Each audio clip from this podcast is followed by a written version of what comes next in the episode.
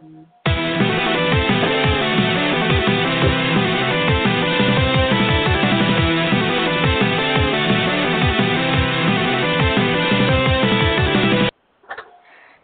welcome to Graphic Policy Radio. This is your host, Elana Levin, aka Elana Brooklyn. This is the show for geeks who think that diversity is an essential part of any fantasy world building, just as it's an essential part of the actual world we live in today. Um, and today we have a very interesting uh, couple of guests joining us. We'll be talking about something that isn't comics and isn't a comics movie. In fact, it's a whole new uh, science fiction driven universe that we are invited to be a part of in an integral way from the beginning. Our guests are going to be joining us to discuss the Cellarius, Cellarius, sorry, the Cellarius universe. It's an original transmedia cyberpunk franchise that leverages blockchain technology and user-generated assets to create a collaborative, fan-curated story. That means they want you to be part of the writing process. So my questions were things like: Do fans want to write in a new universe? How does all of this work for people who want to participate? What role does diversity and representation play in building a user generated world? And how does ownership of content play out in a situation like this? These are some pretty big questions, so I have some pretty awesome guests to talk about it with me, including Gregory Whiting, who uh, is one of the folks who uh, first introduced me to this project in the first place. He's the uh, Community Ethics and Inclusion Lead of the Cellarius Universe. And also joining me is Kat Overland. She's the small press editor at Women Write About Comics, and she's a fanfic aficionado, bringing that particular analysis to the project as well. So thank you for joining me, you guys. Thanks, Thanks for having me. me. Yay. So I want to get started with Greg. How did this project come to be, and how did you connect with it? What is the backstory of the actual Cellarius universe existing in the real world? Well, so I would say that the the genesis of Cellarius was probably a an idea from my friend Igor, um, or at least a conversation between himself and one of the other co-founders, Mark D'Agostino. Um, I know that there are two other founders who have also been involved in early stages. Uh, that would be Anthony Apollo and Tyler Smith. Uh, but as I understand it, I think at the beginning it was Igor either working through some ideas with his buddy Mark, or Igor having some questions and then running him by his friend Mark. Um, and I kind of came into that equation in the summer, fall of last year, just hearing it from him, just as two friends talking about, you know, what are you doing in life? I had no idea that it was a potential job opportunity or um, or, a company to start. I think it was us just kind of talking about science fiction. Uh, by the fall of last year, it started to become a real thing that he could talk to me about as as in, you know, I'm actually working on this uh, in my role at working at the parent company ConsenSys. And I told him quite candidly if there was an opportunity for me to be a part of it, I wanted to join because I was very excited about it. So let's talk a little bit about the it. Um, I don't feel like I knew the word transmedia until a few years ago. Um, but I think for the purposes of this, we're looking at transmedia, meaning um, a world in which there's ri- there's writing, there's animation, there's a game, there's just different kinds of story that are all happening in the same universe.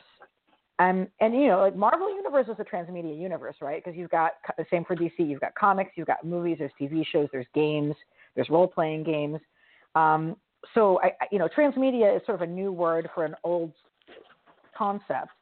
Um, but so, but the Cellarius universe is something that you guys are like just launching now or now-ish as a as, as a whole new sort of fictional fantasy franchise, but that's established sort of in a cyberpunk milieu. Um, so what like what makes this a, a, a, unique process that's like different from just joining into a, a role playing game, for example? Um, Thank Thank you for that question. Uh, the the idea of a transmedia storytelling experience is certainly uh, new to myself as well. Outside of getting involved with this project, I think it's something I've interacted with, but certainly wasn't able to define. Um, I've certainly spent some time on my own trying to figure out how to answer this question for myself and uh, just as an individual who's excited about this project, but also in terms of someone who's representing this company. I think uh, one thing I'd like to start off with is I think that transmedia is something separate from what uh, a major corporation such as Marvel or maybe Warner Brothers uh, engages in, in the sense that I would call those things more like a cross-platform multimedia structure. I mean, mm-hmm. they'll have something where maybe a character has something interesting going on in a movie, and the only way to understand what happens next is you have to buy the tie-in comic book or this or a certain uh, toy. And transmedia to me describes something where the narrative and the value of the narrative is what comes first, not the monetization of it or the arbitrary tie-in. But mm-hmm. I, um, I mean, I feel like Marvel still does that kind of thing. I feel like transmedia um, can all just be telling about um, one story where you have to read all the parts, even if it's not um, a tie-in comic specifically. But even just having to watch like Thor to know who Sif is when you're watching Agents of Shield, like um, you're already crossing paths. Um, when um, have you guys either of you uh, watched or uh, consumed the Lizzie Bennet Diaries? No, I, I, I do not know. Okay, um, so it's a web series, but it's also um, where I was introduced to transmedia, and um, so there's the web series, and then each individual character has their own YouTube video, but also Twitter, and then they also do Q and A videos with the audience. Hmm. But it's all about, um, like I think that's transmedia, but I feel like it's Marvel can also be transmedia. Does that make sense? I think that what you're describing sounds like something that actually enhances the experience. It's not arbitrarily put into place. I mean, trans means across. So if we're gonna to break down the term, I'd be fine with. I think it's fine to apply transmedia as an across different media um, sources to Marvel, what traditional publishing uh, platforms use. But I don't think that what we're doing is going to be a one-to-one overlap with how oh, they yeah, engage sure. in using different mediums. So maybe, I mean, maybe the term hasn't been hasn't been properly uh, implemented or described yet. We're, we're kind of going into new territory with what we're doing with this project. I mean, what I think is really interesting is that right now, if if we were to regard something like the Marvel Universe or the DC Universe or um, the Muppets universe, whatever, as a transmedia project, one of the big differences with that would be that fan created content isn't considered by like the the marketing people on the inside. Like while it's incredibly valuable and they're glad that it exists because it's free marketing for them uh, it's not actually although some of them pretend like they don't that like they don't like it but uh, they they really do and it does make them money. Um, uh, they, it's not something which they officially acknowledge and there's definitely things that will trickle up from fandom and into the quote unquote official story but they're not inviting the fans to be a key part of shaping the story. Like the example I would give would be, um, you know, Loki was probably supposed to be a one and done character in the Marvel universe, at least at first, but because fans fell in love with this character and so much fan attention was being spent on him in terms of fan art, fan fiction, and all that other stuff, Marvel was like, okay, this is a character we're going to have to do more with. Uh, but nobody's ever, but they don't admit to them. that's not above the board. And certainly the public doesn't have any kind of actual ownership or stake um, in the same way it's not some and it, it's not it's not collaborative in an on the table sort of way um, and what you guys are starting here is like is like you guys are saying like no you guys are part of this from the beginning. Right. I think the power element is important to to keep into mind which is even if they were given the opportunity to create their own narrative who owns the narrative? Who can monetize the narrative? Who gets to determine what happens next with it? Because you you don't have that with um, a lot of these major franchises. Mm-hmm. Yeah. I can't think of I can't think of one major franchise like that no. where you know, we look at them and we say, okay, you guys, you know, we've got fire under our butts, under our butts because they're they're actively implementing some of the things that we want to do, and we're now coming into like a crowded space. We're not. So tell me how this works in Cellarius universe. Like how how do people participate in it? Sure. If you don't mind, I'll describe a few things about the project, and I think that mm-hmm. will make things a little bit more clear. Go for it. So one thing is we're building a scaffolding for this universe so that um, if it were the equivalent of like a sandbox that you can play in, we want to make sure that people know like this is what sand is, or this is the box, this is how large the box is, this is how far you can go in it. And in that sense, we've created a, a universe guide. And that would be one of the examples of, of something that had existed before I got on the project and then was worked on collaboratively with all the team members, even someone who's who might say I, I have a a big background in operations or business and I'm a fan of science fiction but I haven't done any writing. We all actually collaborated in this. So it was, it was a bit of a microcosm of what we're doing um, in terms of our product. But that universe guide had different has different factions in it. It has a, a timeline for people to look at for when Cellarius, which is the the name of the primary artificial intelligence in our universe, um, becomes sentient or at least starts to engage in behaviors that we are now aware of. Um, it tells you uh, some things about what are the population uh, demographics at that time. So, you know, what will the world be like 60 years from now or 80 years from now? And a lot of that information we just did research on so that we could keep it as uh, accurate or semi-realistic as possible. We're going at this with more of a, a hard science fiction start. So, in this first block of information, well, we don't want anybody to uh, write a story and say, well, Elena and Gregory wanted to get sushi in Tokyo, so they teleported from New Jersey. At this point, we're not saying that that's something that happens in this block.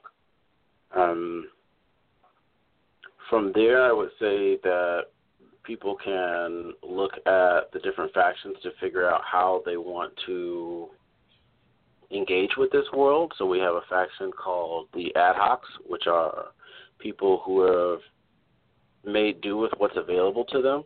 They're not necessarily of a set of means where they can get the latest things. I, I guess the equivalent today, uh, uh, the equivalent of someone who maybe has a a nice display to use in terms of watching television, but it's because they made it. Or their car mm-hmm. runs fast, but it's not because it's a Porsche. It's because they've engaged in certain modifications to that vehicle to make it do what they needed to do.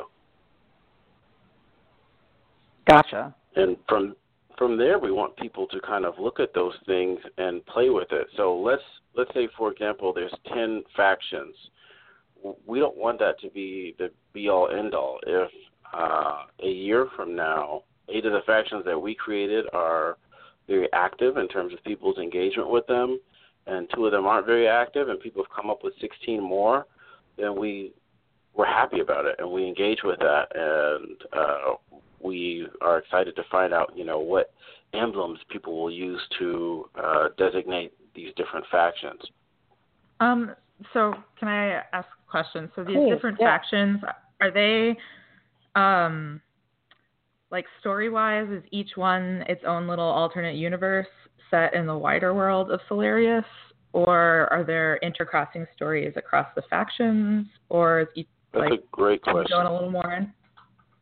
Absolutely. Uh, the the factions are they're not separate universes. Um, the the three of us could be uh, different factions and yet still interact with each other. You could have a faction like the agrarians who pride themselves on being able to live off of the land uh, in a time in which most people are living in uh, huge, huge cities um, where most of the population is is densely uh, organized and you know everything is is vertical. These people are living in places where they might not have very many neighbors nearby, and what they're providing is something that uh, is a resource for them, as well as some of these neighboring uh, metropolises that that need those resources. But that's not to say that an agrarian doesn't go to the city and hang out with the denizen, or that uh, somebody such as yourself writes some story about an agrarian that maybe at a certain point in their life they decide to move on and do something different. They want to individuate from the society that they were born into. Um, so uh, so is there any set canon outside of the world, like the universe guidelines? Um, I know a lot of online collaborative world building. Um, either of y'all um, worked with Hit Record at all? Mm-mm. It it's um Joseph Gordon-Levitt's like art website basically. Um, anybody can join and you can start collaborative projects on there. And a lot of times, him or his curators will notice cool projects and be like, hey, we should make an animated short from these characters and put those characters up. But a lot of those have, you know, an overarching editor for that project. So if this one is the idea is to be a collaborating community, is that one story or is it more about the world building? Uh, well, first of all, I, I am aware of Hit Record, and the the team were aware of Hit Record. Uh, it sounds like a great idea and uh, seems very interesting. I would say to differentiate ourselves from it, we're we're building a, a large connected narrative. Uh, the stories right. go back to one specific, you know, timeline currently, or one specific set of ideas. Uh, the the what happens with the stories next in terms of you know like what's the canon? The canon is decided by the participants. It's decided by um, any artists we might work with initially just to seed stories for the universe, like if we do some commissions, mm-hmm. um, those those things. So let's all I'll speak in terms of a hypothetical. Let's say we work with five different artists or 10 artists, you know, visual artists and writers, and we ask them to seed some content for this story. We want to give people more than just a scaffolding where we have different ideas. We want to give them a few narratives. Those narratives could exist and be really exciting, but people don't have to uh, tell you what happens next with um, Zandu and, and Joseph. They can they can write a different story. They could write a story about what happens to people who live in that same community. So even in that sense, we wouldn't want to dictate what happens to them. Maybe the community looks at eight stories that we release, mm-hmm. and you know they only identify with five of those eight. I would consider that a success because they're engaging with the content. I, you know, with the the goal isn't for us to really drive it so much as to provide fertile ground, if that makes sense. Definitely. sense. Um, I guess my question is since they're interconnected, so in theory, you'd have creators creating together, like, hey, I really like your original character, and I think he'd really get along with mine. We should do something about that. Like, do you think, in that sense, the user created content could then become part of the larger stuff that you start seeding? Absolutely. Like, everybody I wish loves you could Mara see my... Jade. Sorry. Yeah, no, I, I wish you could see my face because I'm lighting up just based on the, some of the things you're bringing up. But you know, we can go with the example that maybe we see the, a story and somebody just likes the character. The story is interesting, but they're really interested in the character and they want to kind of. I don't want to use too many sports metaphors, so I'll just say they want to take that story and they want to run with it. They want to do something mm-hmm. else with it, and that's fine. I mean, that's that's there in the universe. That's that's for everyone. Even if we were to provide that, that's not a a sacred storyline. Uh, we're setting up a process because we're in a private alpha right now. I will ask that you know people who are listening to this, please apply to the alpha. We're looking for all kinds of people to get involved. Um, but we're setting up this alpha, this private alpha, to have people engage with this content, and then to develop a process for ratifying content. So we have a a champion of Cellarius lore, Frank Apollo, whose job it is to actually review content that is submitted, among many other jobs. But one of his jobs is to review content that's submitted as a part of the publishing stream and to make sure that that content fits in terms of what we've set up in the universe. Like they can't say that um, the artificial intelligence definitively feels and thinks this way because the way we've set it up is that we wouldn't really know what it's feeling and thinking. We can only interpret it based off of it, off of its actions. Um, the same way an ant doesn't really know what I'm saying.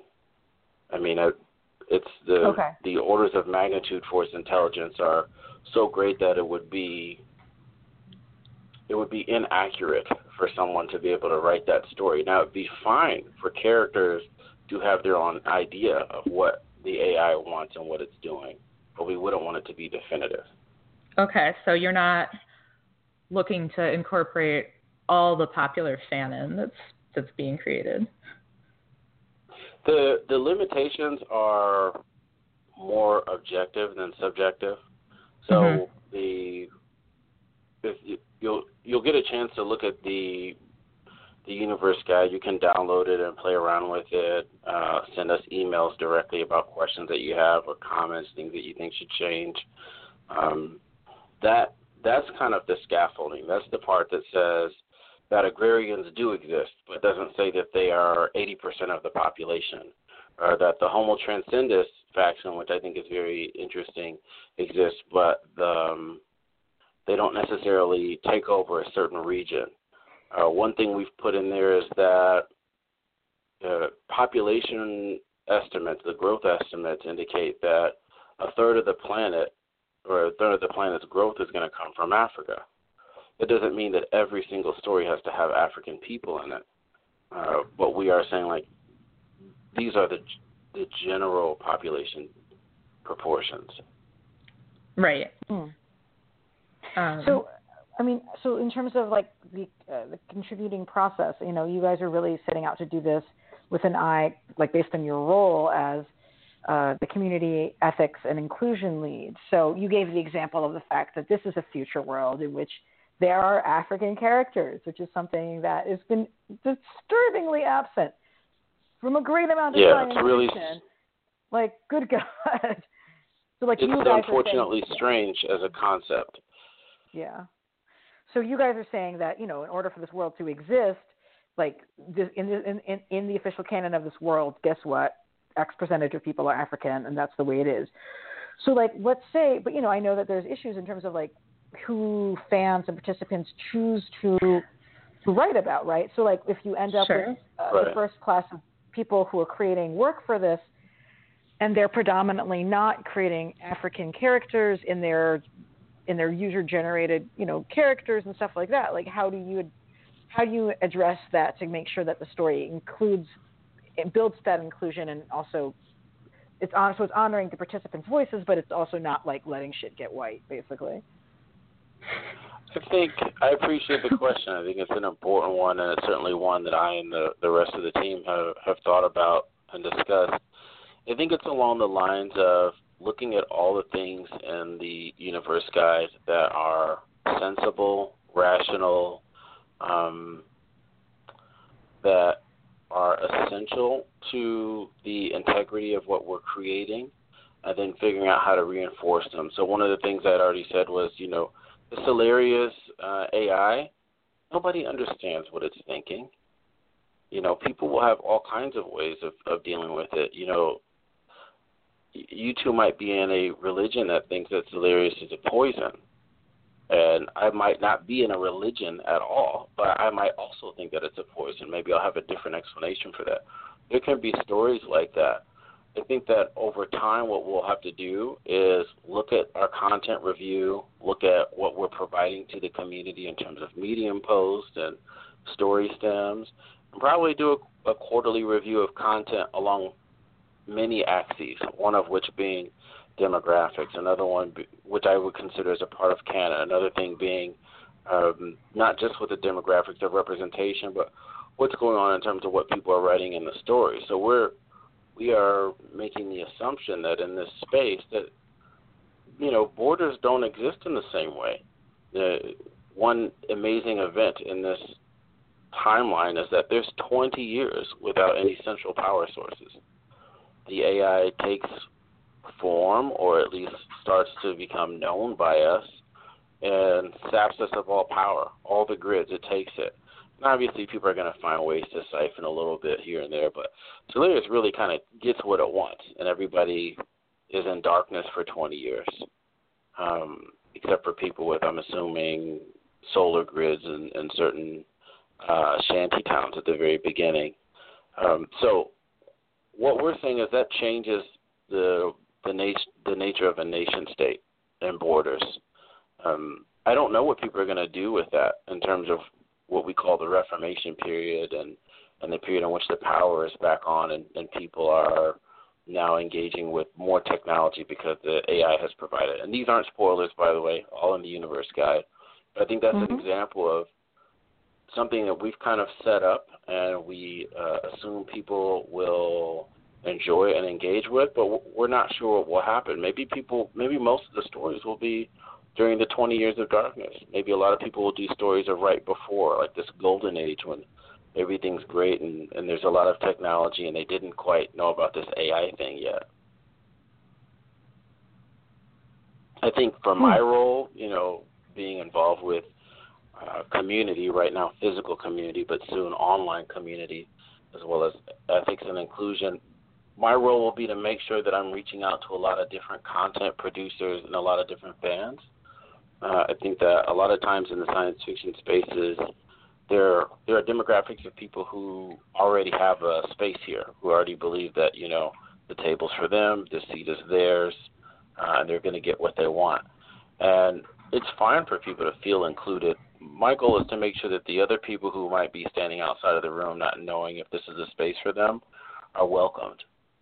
And you know, I think it goes without saying that often in the science fiction spaces, that's often men, often white men, often young white men, uh, often English is the language that is, mm-hmm. is preferenced for these novels, but but there's a much wider world out there, and I've taken it upon myself, uh, as well as other team members, to kind of push out at that.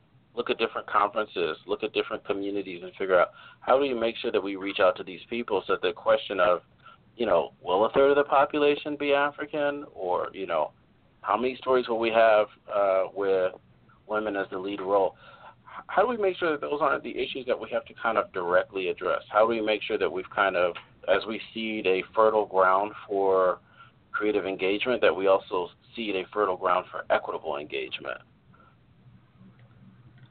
So I, I can it. give you two two examples of things that we've done um, that we have committed to. Uh, one is I'll be going to WisCon 42 this year, which is the country's oldest feminist science fiction conference. I am extremely excited. I mean, I feel like it's my second birthday for the year. I'm very excited about going there. Um, one of the authors that we've actually commissioned a story from, Tananarive Due, last name D U E, she'll be there as a guest of honor, so I'll get a chance to meet her. Uh, her spouse was also a, a science fiction writer, um, Stephen Barnes. Um, I met him already, and so I'll be able to get a chance to kind of meet some other people who might end up working with us to seed some stories or who might just want to play around with the alpha and then maybe eventually start writing content but they could write it under a pseudonym if they want to so I have a question. So you mentioned um, like equitable content creation, and your website talks about blockchain. Sure. Uh, so I can give you one other example, by the way, of our oh, commitment to engagement. That, that's fine. I did. I, I have these pauses because I want to make sure I don't cut people off, but I can't see you all. Um, the other event is I'm going to the Allied Media Conference in Detroit, which is my home city.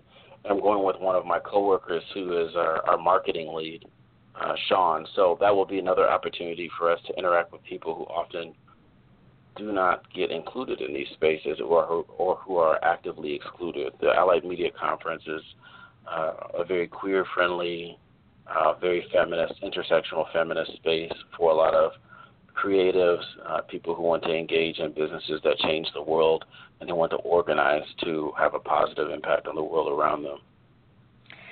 I, I just for folks who aren't familiar with Allied Media Conference, what, I, what excites to me particular about this is this is a conference where you have a lot of people of color doing who do who do independent media, and it's definitely a place with a lot of folks sort of working in the activist community and also folks working for nonprofit organizations. Like it's the kind of conference that I've gone to for my job. So when you're thinking about where politics and public policy and media intersect with comics and geek spaces, like the fact that somebody from uh, this this you know cyberpunk uh, platform is going to go to a conference that folks from like the nonprofit industrial complex are going to be going to, and also folks from the independent black media and independent Latinx media are going to be. That's pretty cool. Um, I'm not not a thing I would have assumed, and I'm very excited to hear. Kat, you had a you had a question. Sorry, yeah. Um, oh, my question was um, you mentioned talking about equitable content creation, and I saw that you have stuff about blockchain. I know, um, like that ownership, I it looked like getting that actual buy-in is how you're hoping to get a lot of content creators on board.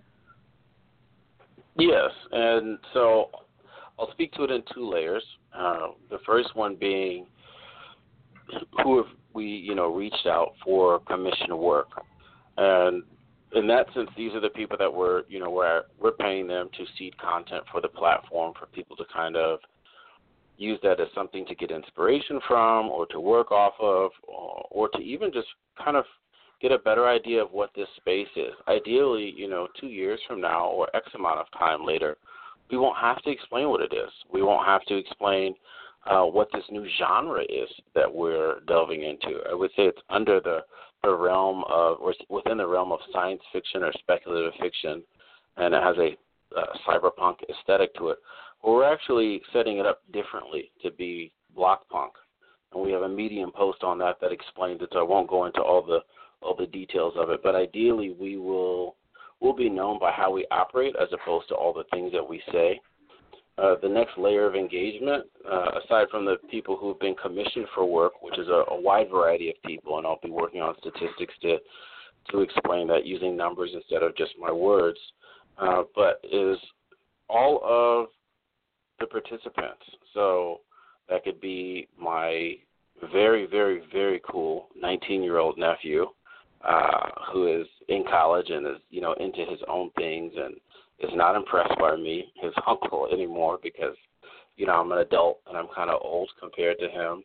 But I want him to kind of go in there and find his own space, and I'm fine if it if it doesn't have overlap. Um, if he's writing something, or I find out that he is uh, doing visual art and it's doing really well, and he does it under the moniker um, James Cameron or Goku or Octavia Butler um, if he's doing that and people like his work and they upvote it and they're like, we want this to become canon, we want this to become a part of the core storyline, then he can get paid for that work. He can monetize it.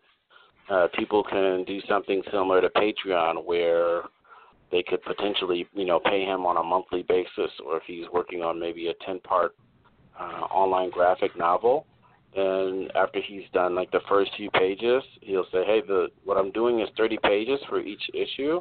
Once I reach this amount of funds, then I'll release another page because that ensures that I'm being being paid to finish this product."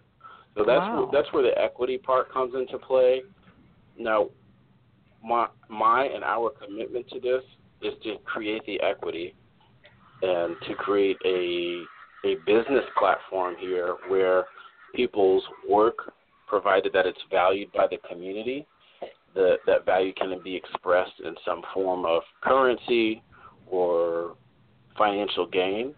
We haven't finalized that structure yet, but that is an explicit uh, part of what we're working on. Is making sure that this is this is not just a place for you to write um, or read for fun. If you want to get on here and uh, people enjoy what you're doing, then we want you to be able to be compensated for it. That's really radical. and we understand that there's a lot of different kinds of engagement, right? So mm-hmm. um, I'm going to just start naming all the people that I, I really like in life. Um, so I'll say uh, Octavia Octavia Butler.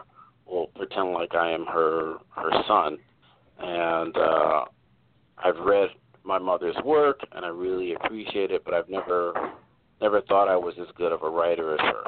Maybe I write just on the side a little bit, and because my last name is Butler, I don't want people to I don't want to live in her shadow. So I publish under a different name. I publish it under Gregory Whiting, and um, I'm writing stories that are interesting, but maybe they need some editing help. And maybe there's somebody uh, who's working in this this world, you know, reading different stories, who's an editor who wants to work on editing it, or says, "Hey, I'd love to co-write this with you because I really like the ideas that you're coming up with, but I think it could be shaped up a bit." So we would like to have people collaborate like that. Um, that's Hmm. that's an online collaboration, but we also want to do some uh, real life collaborations. What if what if you have a writer or a budding writer who you know needs help with structure but wants to work with people? Why don't we have writers workshops at our conventions, where maybe some of the people we've commissioned for work, some of the professionals, will do workshops with participants in real time, in real space, and people will develop community face to face as well as online. So we've A been community- talking a lot about. Sorry. Go ahead. No, no, Uh, go- go ahead. about writing stuff. Are you guys hmm um, going to be setting up sort of the back end for stuff like uh, film or music or art? I mean, we talked about graphic novels. Oh, absolutely. and uh, there have already been. Not everything has been released that we're working on, so I can just tell you that we are already actively working in those spaces as well, and that we will uh, also be working in those spaces in terms of making sure that we have a platform for that as well. So, you know, I, I've been thinking about the written word a lot because I like that for science fiction. I like movies as well. I love short stories for science fiction.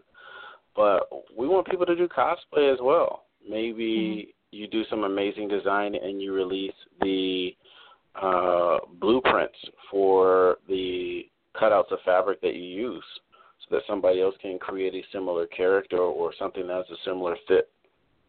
So cool. in terms of like so you're looking for so right now like you're who, who are you looking to have participate you want writers you want artists filmmakers any kinds of creators um, to to be participating in terms of you know cr- creating and adding to the story or like who who is it that you want to have participating and, and in what ways I want the artistic equivalent of um, Mariah Carey involved in terms of singing, all the way down to someone who would burst into tears if they were invited to a karaoke party because they don't know how they'll get through it. I want people who think that they have, you know, no talent in these spaces or nothing to provide to maybe uh, cautiously engage. Maybe they're just reading or listening to music, and to eventually either at a physical meetup or uh, some kind of event that we're doing online where we incentivize collaboration to have whatever it is that they need to comfortably engage with others and grow. I want people to read stories that in most cases they might not be interested in, but they decide to give it a little more time because they respect the platform or maybe they respect the writer or it said, oh, it said under genres, under meta tags that this was romance. I love romance, so let me give this a shot. I want them to go through that and and then find themselves, you know, pleasantly surprised by what they're enjoying. I think for me personally, an ultimate measure of success would be if my mother cares about it because she saw one of the uh, Lord of the Rings movies with me, and I it was um it was almost like the Make a Wish Foundation. You know, she was just never never into that kind of stuff. So I, I really want everybody to get involved with this. Wow, I you know one of the things I was trying to think about in terms of like who is the likely audience for this, and you know I was trying to think about like you have people who are RPG players, and in some ways this sort of feels like part of an RPG. Um, I mean, certainly like a cyberpunk setting is popular is a popular RPG setting, um, and you have a specific sort of rules, although it is pretty open. Um, like, do you, is there like a? I think somebody on the FAQ had something about. Um, one of the I don't really do like I, do RPGs like around a table with various dice. Basically, I haven't done the other kinds. There was some, but somebody said on your FAQs that you guys had the um, what's the thing that some folks do for the online role playing collaborative thingies? Wow, I'm really Uh, I'm a little confused by what you're asking. Can you re- restate it. Yeah. Kat, you know what I'm talking about? Like, there's some sort of web platform that people sometimes will use for extended. Um, oh yeah, but I, it's just like, like the Twitch stream of D and D kind of stuff, right? Uh, well, in the in the meantime, I can explain the difference between block punk and cyberpunk. that gives you some time to collect your thoughts. No, that's fine. Um, I guess I guess what I was thinking though is conversely is like you have the um, you have the uh, the role. There's definitely like I think an appeal in this world for role player for role playing folks, but possibly also for fanfic writing. I, I you know I sort of wanted to see like I, I, a lot of the fan the appeal for fanfic writers comes from like writing in an existing playground with characters that you already have already know and love and have a relationship with. So I was sort of like thinking about you know talking with Kat like do you, do you think that like is there an in in here for folks from like the traditional, for lack of a better word, like the traditional fanfic writing community, um, yes, or is it absolutely. sort of coming in for more people from like a role playing community? Because I think people are looking for no, different. They have, they have different needs sometimes in in what they're looking for for a for a creative and story experience. Um, this like, actually I uh, reminded. better answer your question now. uh, I'll yeah. speak to the fanfic portion first. Um, there's definitely space for people who come from a more traditional fanfic background to come in and play with certain characters. Um, so, for example, if you look at Cellarius, uh, spelled like cells of a body, and then Arius as in hill areas, minus the word hill, um, you can you'll look up our you can look up our Instagram Cellarius 2084. You can go to the YouTube site uh, for Cellarius. You can go to our Twitter page, and all these things will either have our video or links to videos, different trailers that we've made. One says where to, and it stars two unnamed people who are in one of the towers of the mega city, and uh, this woman goes all the way down the elevator to what appears to be the ground floor. And there's a lot of different things that you see in that video that indicate um, different pathways for her in terms of what you would write. I don't want to give away the trailer per se, but you look mm-hmm. at it, and from there you can give that person a name. Now, if you're looking for, you're like, look, that's not good enough for me. I need it to be like, you know, watching an episode of Dragon Ball Z, and then uh, figuring out what I think should happen in the next episode, well, then we have that for our, our flagship trailer with a main character named Idra, who is um, an African woman. I say African, not as in the, the trope of Africa being a country, but Africa being a large uh, region that doesn't have the same relationship with nation states um, after Cellarius has taken away the power grid.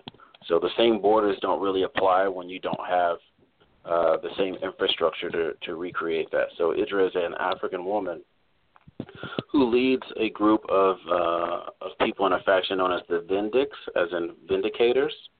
And what they do is they actively uh, get people disengaged from the AI. So no more being plugged in and playing in the virtual world. Uh, no more, in their words or their their perception of it, being a slave um, to the features that Cellarius provides to enhance people's lives. You can look through that trailer and you you get a lot that you can work with. Um, so I think that would be an answer to your question for sure. Kat, you were saying? Um, I was just gonna say, um, kind of following what you were saying, Alana, is that um, a lot of a lot of fanfic writers are writing because they really like that universe or they really like those particular characters. Um, like there's a really thriving community of people that only write fan fiction about their Game of Thrones original characters, and that was like that's a really big fandom there, and it's that's sort of like this collaborative role building thing where all of their OCs interact with each other. Um, but then you have you know your Game of Thrones fanfic writers that just want to write about the the characters in the novels. So well, sounds like you're saying there's something to the value. for both. Hmm. Yeah, I mean, there's definitely a, there's still an opportunity for them to work with some characters or ideas that people are familiar with, but uh, I'll speak a little bit more to the question of you know wh- where is the value or what is the draw for them. so for the people that we've commissioned stories from or, or just art to work with in the first place, just the the original work for hire contract, these people have been so excited with this project because they've never had this kind of uh, creative freedom. Uh, they they've never been told, um, at least by the traditional uh, publishing entities, uh, give this character the name that you want, the body type that you want, the race, the appearance that you want.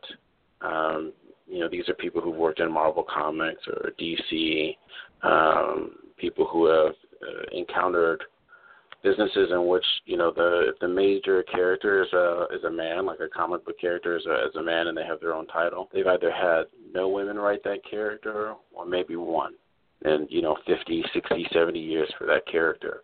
We're telling them you do what you want with it. We're telling them if this character is um, a woman, that's great. If you want to make that person young, great. If you want to make them not fit in with the traditional notions of how a person should appear in a lot of these movies and comic books, they can be overweight or very thin, or they can have an illness. They don't have to be glamorous. Um, you can do that. That's a value that other people, that a lot of these people aren't aren't able to say that they're getting with these other arrangements. They're being editorialized, and what we're saying is we want you to keep it open. Um, how are you going to deal with uh, so? Because I come from a fan fiction background, um, fandom is really good at totally distorting different things of your characters. Like there'll be fan art that gets progressively whiter, or really focusing on different um, aspects of characters to the detriment of other positive characters. So, how um, are you guys going to deal with that in terms of the collaborative space where now you've got users using other users' characters? That's a great question. Uh, Yeah. I have, and and not just I, but the team. We have. We've had a lot of conversations about this. Um, so I'll give you at least two answers on it. One is that how we operate as a team uh, within an organization that is uh, flat or actively flattening. So we're working to make it non-hierarchical. Mm-hmm. Is we're working to be a microcosm of the collaborative platform that we're building. So where we run into issues, those are opportunities for us to figure out how would that work as we expect other people to engage with this idea. So in a sense, we are, I guess, the original proving grounds or the pre-alpha for this project. Um, the other thing about, you know, well, how are we addressing the opportunity for people to whiten up characters or maybe um, you know, take away a, a narrative that's homoerotic, you know, for certain characters because they're uncomfortable with it. I've done a lot of research on this, uh, a lot of reading about different fandom communities and how that's working. I follow certain blogs. I think there's a Tumblr blog that I look at that I actually looked at before this job called Fandoms Hate People of Color. I remember the first time I ran into it, I thought it was it was a kind of a polarizing title. You know, it's a very strong, it's a declarative statement. And uh, I looked at the blog and found all these examples. They'd look at an artist, or they'd say, look at these storylines, or they'd come up with their own research. They say, there's this many stories about Rey, but not very many stories about Finn. Or there's this many stories about Kylo, Kylo Ren and Rey, but not this many stories about Kylo Ren and, and this other character. Um, Ah, and so that's yeah, got Kylo given me Ren a feel for the engagement.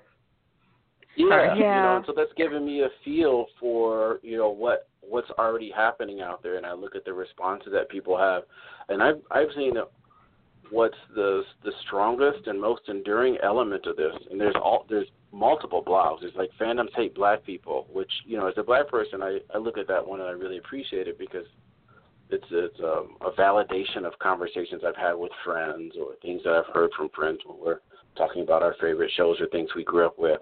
But the strongest thing about all of that is the community. It's the fact that people are actively engaging with this and that they're demystifying it and they're coming up with examples of why it's not working and then figuring out what they want to do with it.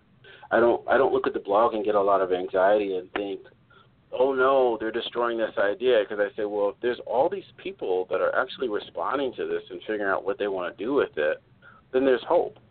I, I, we've we've talked about trolling. We've talked about the fact that you're going to have uh, people who, instead of having like a racist character, want to have you know a a racist, uh, toxic way of engaging with the community, right? Like it's not like violence or terrible things don't happen in this world. Where the the concern would be for, I guess you would say maybe a violence that goes against the narrative.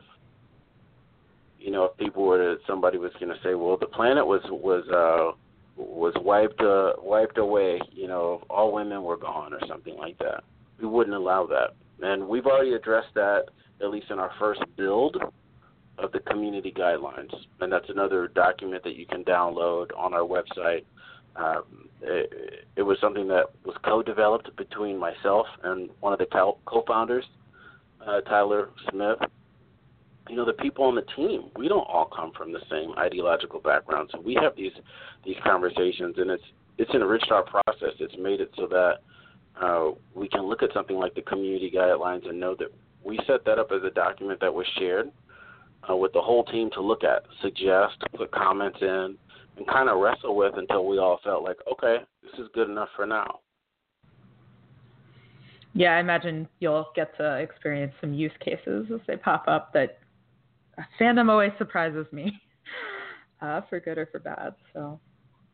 Hmm. And I'm, I'm nodding my head. I'm in total agreement with you that it would definitely want to be challenged. We're trying to set it up so that some of the the themes for what we're doing make it a little bit harder for people to engage in that stuff. I mean, I don't want, or not just myself, but the team and Igor who who got this all started. We don't want it to be a you know authoritarian per se. I mean, it goes against the principles of, of open source software and blockchain and whatnot for us all to have it extremely centralized. It's starting off centralized because we're the ones creating this this platform, but the goal is for it to be truly decentralized storytelling. You know, there will just as you asked me the question about trolling behaviors, uh, there will be other people who ask those questions and who actively work to flag that kind of content or those kinds of behaviors. So, I actually to bring to something that you said earlier about like blockchain technology, um, and you're talking about cyberpunk versus uh, Blockpunk, blockchain yes, so talk to, as a yeah, blockchain that. aesthetic. Sure. Yes. So uh, we have multiple streams at work, and people who are on the publishing stream. I believe Frank was the one who authored this this title and, and and or worked on this concept on our Medium post, and um, as a team, we kind of you know worked on this idea like, well, how do we want to describe these things? And so one thing that we worked on as a team was this whole idea of like, what is the aesthetic? So we have this shared document that we're working on, figuring out what kind of articles we want to post. And uh, this one is about Blockpunk versus Cyberpunk. So reading from the document under scope. Blockpunk, the scope for Blockpunk is global. The scope for Cyberpunk is local. Uh, the tone for Blockpunk is hopeful, while there's a, a cyberpunk aesthetic is typically very nihilistic. Things are terrible. Um, uh, the views on technology are skeptical, uh, whereas with Blockpunk they're neutral. And that that fits what we're doing in terms of saying like we want you to tell us the story. The way power is typically organized in a cyberpunk aesthetic, if you think about um, Weyland Yutani Corp and the the Aliens franchise or um, the the company and Blade Runner, which unfortunately I cannot remember the name of, so please chime in if you remember. It's centralized. Um, for us, we're actually making it decentralized. Now you have the AI, right? But we're having it decentralized by way of the factions. So you have humans, you have AI and other AI, smaller or I would say uh, lesser AI in terms of computational ability uh, fighting for power, and then you have hybrids. So the Homo transcendus would be an example of like a hybrid faction. Uh, that would be what happens if you upload your body into a different physical form. Maybe uh, a set of machinery that can uh, change its form to look like an insect, or to fly like a, a plane, or to, you know, be underwater. be in the oceans. You, you know, at that point, maybe you're not sleeping anymore. If your mind is uploaded into a different physical form, you wouldn't have the same metabolic needs or functions. So the exciting thing about that is we don't have to tell you what that means. Somebody will look at that and think that it means, you know, very little, and another person will look at that and kind of run with it to further explore um, all things related to the body. I think about some of my favorite science fiction films are by David Cronenberg, and he does uh, what I would call are like body horror films. Mm-hmm. They're always about uh, our, our fight with the body um, or the horror that comes from the body. And so I would look for David Cronenberg to work with this, or maybe the spiritual successor, somebody who also has a fan for that style as myself.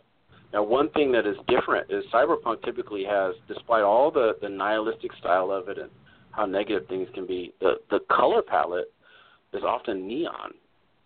Mm-hmm. You think about Blade Runner, you think about all these these garish advertisements for Coca Cola, and there's that famous image of a woman uh, on the like it's a billboard ad, and it's all like neon. We're actually using muted colors for our for our palette to start um, with the aesthetic. We have a style guide uh, that was created by our our designer uh, Octavian, uh, who develops these T-shirts for us that are out of this world. You, you can see them on certain YouTube shows and, and whatnot, uh, such as uh, the actual person who started ConsenSys, our parent company. He loves these shirts. He just wore it at our at our big uh, annual event, Ethereal, and um, people kept asking him about the shirt. And he said, "You know, you make an ama- amazing shirt. I'll wear it." And that's why he's wearing it. It's because he likes the aesthetic, and he's he's a big fan of what we're working on. That's super cool. Thank you. Yeah, I um, we're coming up on the hour, and we tend to to go about that about that long. Uh, Kat, do you have any last questions that you would want to ask for Gregory?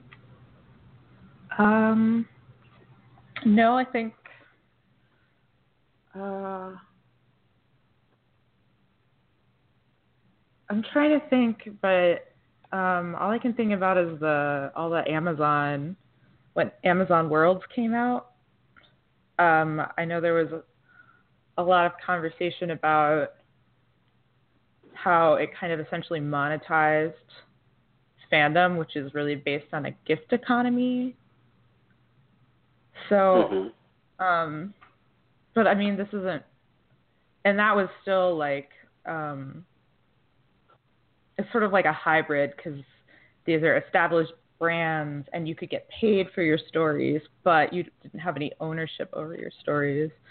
Um, so if you were an Amazon Worlds writer, um, you couldn't say repackage your short story book and then sell that from your personal website. So um, I guess I'm just I'm really curious about like the setup of how um, your creators can sort of monetize their own thing because it sort of sounded like it would be like an in the Cellarius like interface, or would it be like I can create a chapbook of like my poems about this character and sell it on my Etsy site?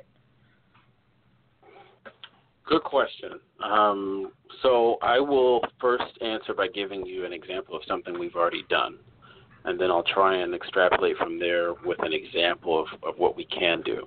So one thing we've done is for the artists that we've commissioned work from is, you know, a lot of them will have something that's a physical piece of work, and from there they'll digitize it. We'll say we want the digital image. We want the rights to to work with this, knowing that this is this is our most restrictive contract. Uh, as we iterate this and create this this community, um, and as we create this platform, we will be less and less restrictive. We're just making sure that we're we're working within current laws and that we are uh, able to have something that people can like, look at and play with. But even with this structure, we're already doing something that they haven't had previously, which is we're saying, okay, we have the rights to the digital image or images you've created for us. Um, anything that we're anything that we want though that we've made eight different things the only things that we're keeping, or the only things that we're paying for, are the things that we're keeping. So let's say you made eight different images for us, and we take two of them. you do what you want with the other six. If you were working for Disney and you were working on a movie, let's say Black Panther, which is one of my favorite movies, and you know a Hallmark, or or at least a, a major tentpole uh, in the the Afrofuturist um, style for sci-fi, you could create all these different outfits for Black Panther and for Erik Killmonger and all these other people. You're not going to get a chance to own that. You're going to go with one thing that's going to be in the movie, and then that's it. You don't get to own the other work. That's that's in their vault forever. They might never use it. Um, they might use it for a costume design that's never attributed to you. That's attributed to a completely different character. Like, oh, we like that vest. We'll put it on Goofy, even though you meant it for you know somebody in like a, a Marvel Comics movie. Um, the other thing is that we do that I would say is pretty radical is the, think about the physical art that you created. You did a painting and then you digitized it for us. We say that that physical art that's yours. You make money off of that for the rest of, of your life. We only ask for the first right of refusal. So if and when you choose to sell it, we want the ability to buy it from you at a fair market value. That's it. Keep your money. Keep your make your money. Keep your art as we go further along this path, as we learn more from the artists that we work with, as we actively engage with them to find out, you know, what works best for them, how do we make sure that not only do you eat, but you thrive, that you have uh, pride in what you're doing, that you keep coming back to us because you're enjoying the business relationship and you're enjoying the the the creative license that you have. We want to make sure that we we can continue to develop and change in a way that provides an advantage to them. Cool. Does that make Thanks sense? so much. Yeah, no, it does. And if I, we have I'd time, I'd forgotten like to Kindle. quickly share. Oh, go ahead. I, I actually supposed to say I've forgotten Kindle Worlds existed. So like, thank you for that deep cut because that's sort of an interesting thing to think about. Um, sorry, you were saying, uh, Gregory? I so oftentimes I think about this project in terms of like what do other people not understand about it, or what do other people think about it in terms of value. Because obviously, I'm inside of it right now. I'm one of the people who's working on this and who's responsible for developing this project. But I think about, you know, what would my nephew like, or what would the young Gregory like? And so I think about the fact that when I was a kid, when I was in high school, I would look at things like Dragon Ball Z, which was very popular with a lot of kids, but they had like a cult following among a lot of like black nerds we used to write our own uh, stories. We used to do sketches. We used to spend uh, time in the lunchroom talking about what we thought would happen in the next episodes. I realize this now as an adult. As a child, I didn't really think about it too much. But we also figured out which characters were black. So Skeeter and Doug was black. Oh, Piccolo for sure. was black. Um, Panthro and the Thundercats was black. And it was like mm-hmm. it was a, it was it was core canon for us. You sat down at the table and you knew that. It wasn't a thing we really had to discuss. We had agreed that Popo or Mr. Popo was racist and therefore not black, or like we didn't identify with it. But, but we made it our own. You know what I mean? And I'm just like a that's just a small example. Like I'm I'm not even talking about like well what are women doing when they're looking at these things? You look at the, the fighters team or whatever for Dragon Ball Z, it's all men. But the the uh the only other person who's a woman is an android, like Android 18. There's very few of the characters that are formidable fighters. I think recently we just had their first Saiyan character who's a woman. So, um, and that's what probably 30 years later from when the franchise began, or 40 years. So, I look at all those things and I think that if we can skip time, we don't have to wait 40 years for people to to to get what they need of the narrative. Then we're really going to have a lot of success if we if we leave it open to that. And I have a lot of faith faith in that, uh, just based on what the younger Gregory would be proud of at this point. If this was available to me at that time, I'd be super excited about it. Well, thank you again. Um, I think this is a really interesting proposition uh, for folks who are looking for a creative space to write, draw, role play uh, that really wants their participation and will let them to continue to have a, a piece of it um, rather than just sort of drawing their energy and either ignoring it or yelling at them for caring too much or criticizing them for making everything gay a uh, a uh, a platform. Oh, can I speak to that really yeah, quickly? Yes. Uh, sure. Yes. Uh, you can have gay characters, you can have gay relationships. You know, I see that a lot in the fandoms. That oftentimes there's a lot of bi, queer, uh, gay, lesbian erasure in storylines. There's characters that, that clearly have affection for one another, and people will ship certain relationships, like what is it, Finn and Poe, or yeah. uh, Bucky and Captain America. So there's there's space for that. You want to put that, you know, in your stories. Uh, that's great. We're we're not gonna we're not gonna stop that. Uh, if somebody else is writing a story that you know doesn't have very much of that, then that's fine too. Uh, we want everybody to kind of find community for the things that they're most interested in here, as long as you know it follows the community guidelines. Yeah, yeah. I think like people saying yes, please feel free to make everything gayer is uh, the right approach to take with fans and with the world at large and with with with, with all meals, with really anything you engage with in the world. You know, make it more diverse, make it more LGBTQ inclusive, have have more diversity of all different kinds. Um, and have that be something that you guys are enthusiastic about and want people to see and view as a core value of what you're doing. And I think that sounds really cool. So um, let our listeners know how can they sign up for the uh, to be part of the alpha test um, or the, the alpha release of the world. Yeah, if you want to have an opportunity to have say in what happens next as we're building this platform, if you're an artist, if you're a creative, if you're a crypto enthusiast, if you are someone who just likes to read different stories, go to our website at cellarius.network, C E L L A R I U S, cellarius.network, N E T W O R K. And it's the first button under the logo, which is an eye. Uh, it looks like it has like omnidirectional eyelashes. There's just these lines coming out of the eye, very creepy and beautiful at the same time. They'll say apply to our alpha. Click on it. Put information in there. I am collecting demographic information on people who engage, but it's purely opt in. Uh, I ask that you do it, but you are not obligated to do it.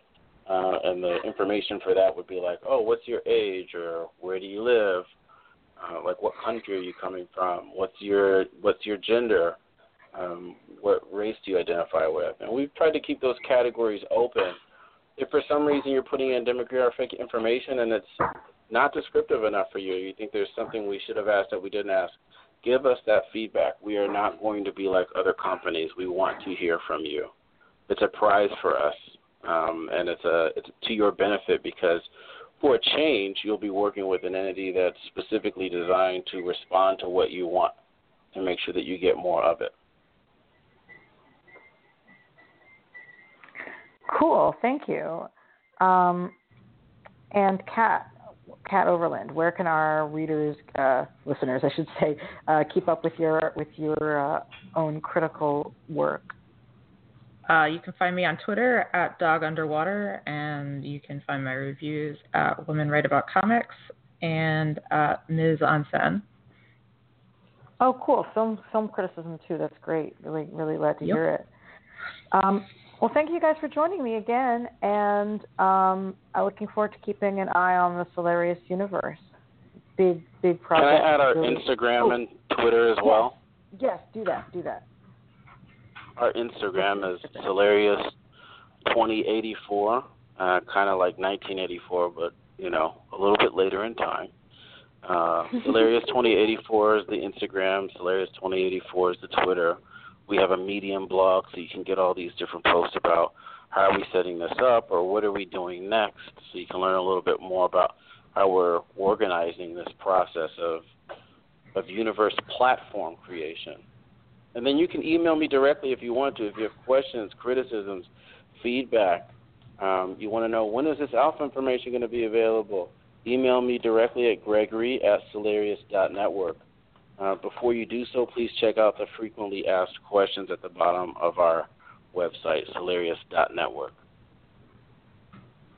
Well, thank you guys. Um, for anyone who came to the podcast late, you can listen to the whole thing on our website uh, probably tomorrow. Um, we are on iTunes, SoundCloud, and Stitcher, all at Graphic Policy. Just look us up on Graphic Policy wherever you get podcasts, and you can all listen to the podcast from the beginning there. Um, next week uh, is oh my God, Deadpool is getting released on Friday. So next week, I know that friend of the show, Sarah Rasher, will be joining me to talk about uh, Deadpool, which we're getting to see together. We'll probably have another guest who I will announce soon as well for that. And um, and then there'll be even more to come in the new month as summer is upon us. So there's a couple of really cool series that are launching. I'm going to get some interviews with those writers on the show. Um, and uh, yeah, so again, this is Elana with Graphic Policy Radio. Be sure to check out graphicpolicy.com. Every day we have new news, reviews, views, essays. I have a post coming up probably today, actually taking a look at the first two issues of Gail Simone's new series Domino over at Marvel. Um, you can find me on Twitter, Elana underscore Brooklyn. I'm on Twitter all the damn time. Very easy to reach, sad to say. um, and uh, thank you. And as we always like to say at Graphic Policy, keep it geeky.